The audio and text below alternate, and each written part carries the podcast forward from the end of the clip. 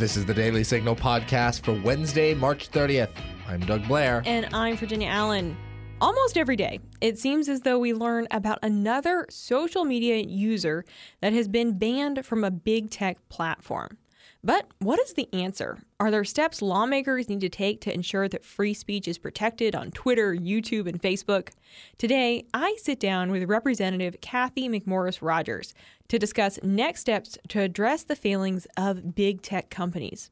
Rodgers leads the Republican House Task Force on Big Tech Censorship and Data and offers perspective into what lawmakers are doing to try to stop so many people from being deplatformed on these sites. But before we get to Virginia's conversation with Representative Cathy McMorris Rodgers, let's hit our top news stories of the day.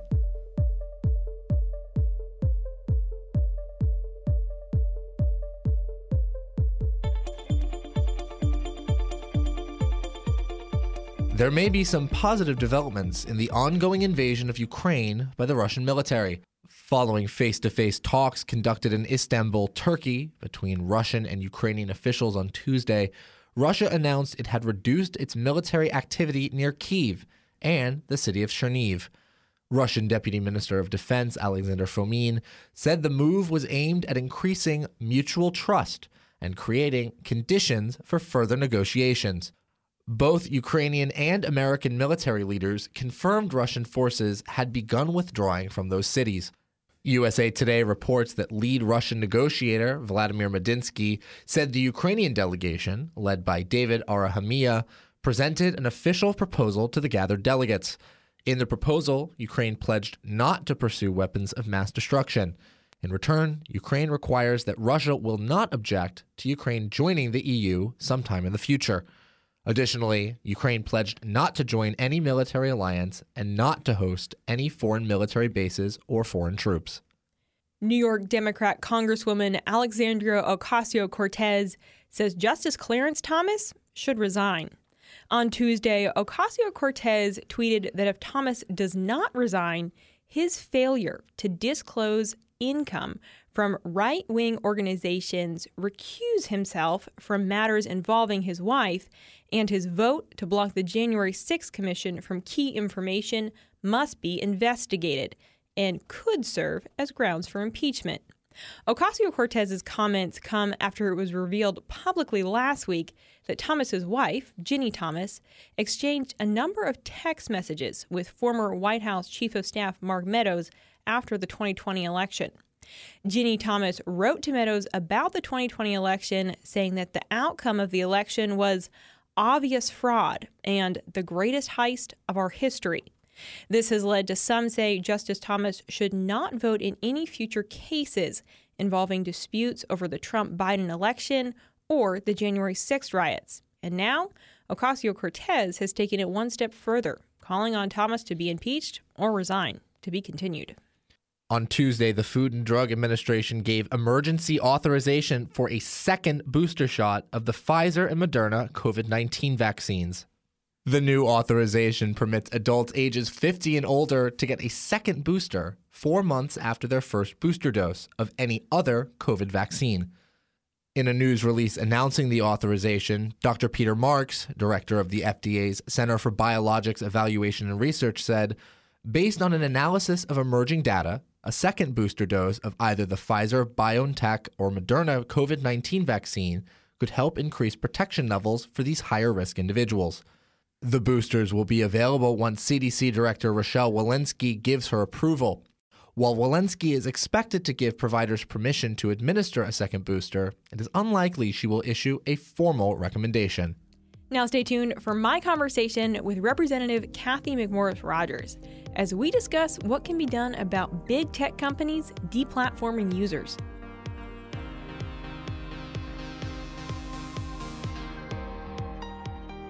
Do you have an interest in public policy? Do you want to hear lectures from some of the biggest names in American politics? The Heritage Foundation hosts webinars called Heritage Events Live. These events are free and open to the public. To find the latest heritage events and to register, visit heritage.org/events. I am so pleased today to be joined by Congresswoman Cathy McMorris Rodgers. Congresswoman, thank you so much for joining us once again here on the Daily Signal podcast. Thanks. Great to great to be with you again.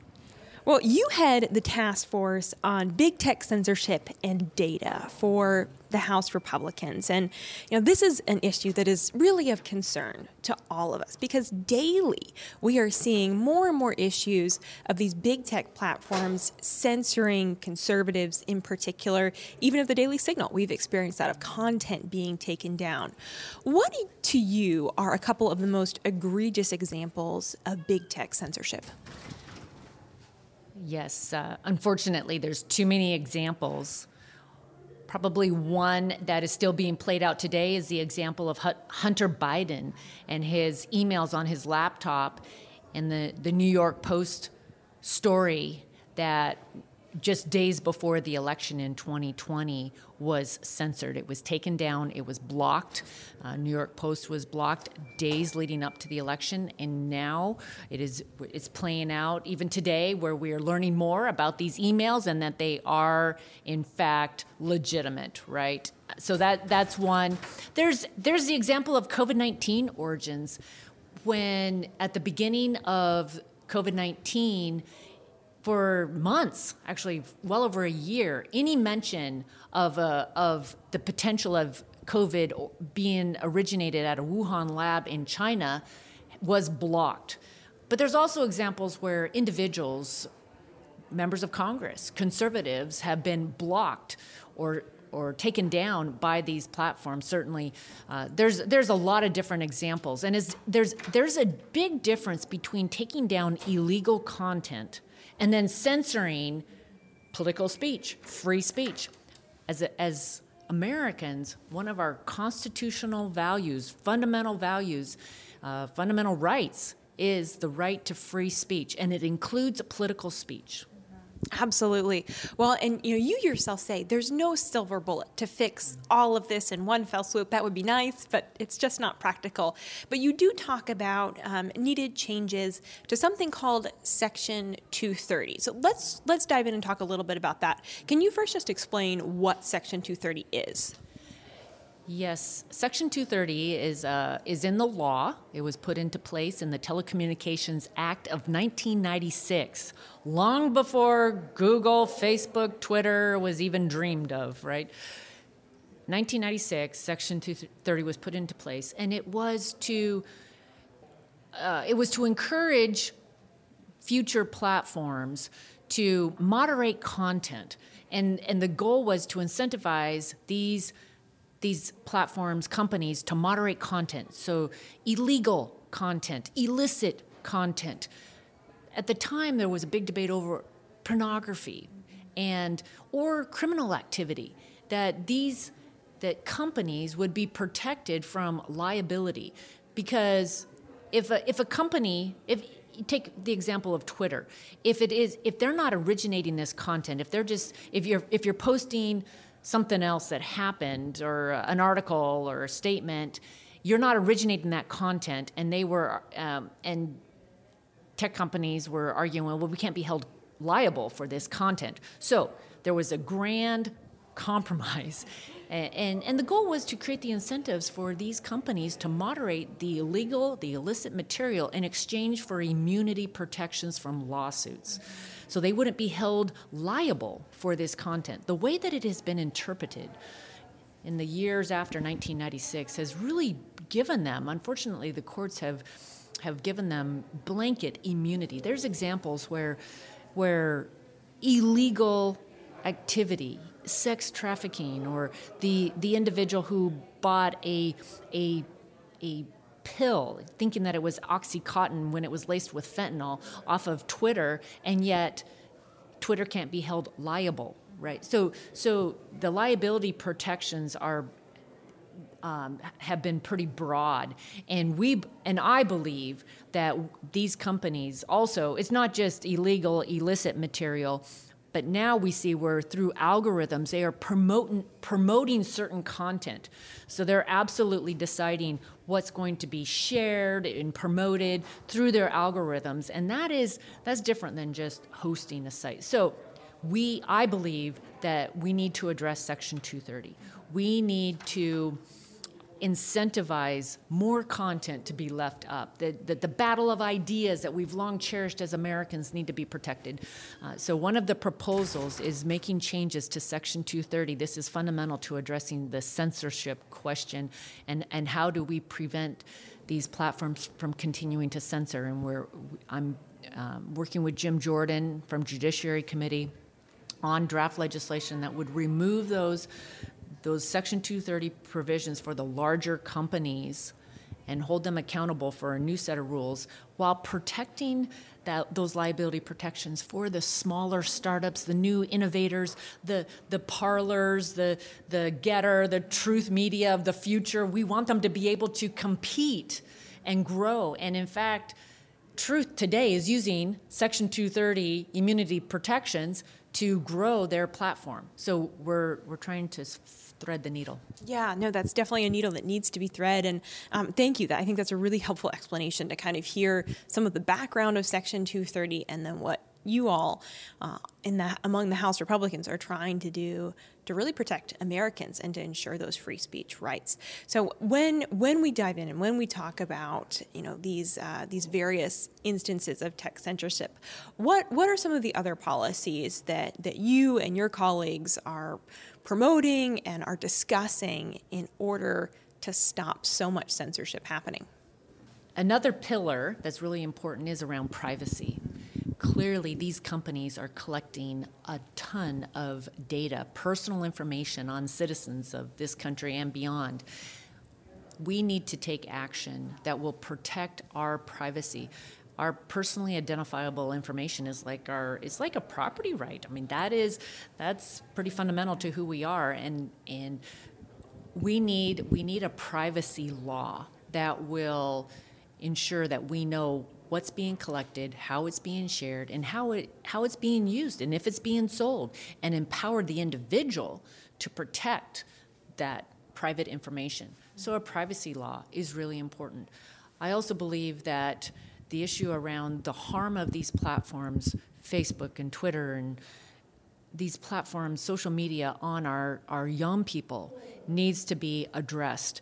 I am I am heartbroken by the number of stories I hear today of young people that are being harmed by these platforms. Cyberbullying. I've talked to parents whose whose kids were the, the victims of cyberbullying and these and parents felt like they had no place to go kids who committed suicide in response to this activity. Others, it is the anxiety, the stress, the mental health that has been driven by these companies, but uh, also um, the illegal activity. I, I mentioned, you know, uh, I mentioned the access to to drugs on these platforms or human trafficking that's taking place on these these platforms. I, I just talked to a mom in Spokane who lost her son, 23 year old son, the day after Thanksgiving. Friday morning, she found him dead. He had bought OxyContin, thinking it was OxyContin, off of Snapchat. It was laced in fentanyl, and he died. So we're we're looking, uh, we're we're proposing to ensure more transparency, but um, ideas to equip parents to protect their kids uh, from the uses of these these platforms. Um, and, and another one I would mention on censorship is is a is in, is demanding that there would be a, a way for someone to appeal the decision. Mm-hmm. So if you are subject to your individual or your site being taken down, you would be able to appeal that decision in a short amount of time. Uh, also, requiring transparency of the platforms as to why they're they're making those decisions, and that would all have to be made public.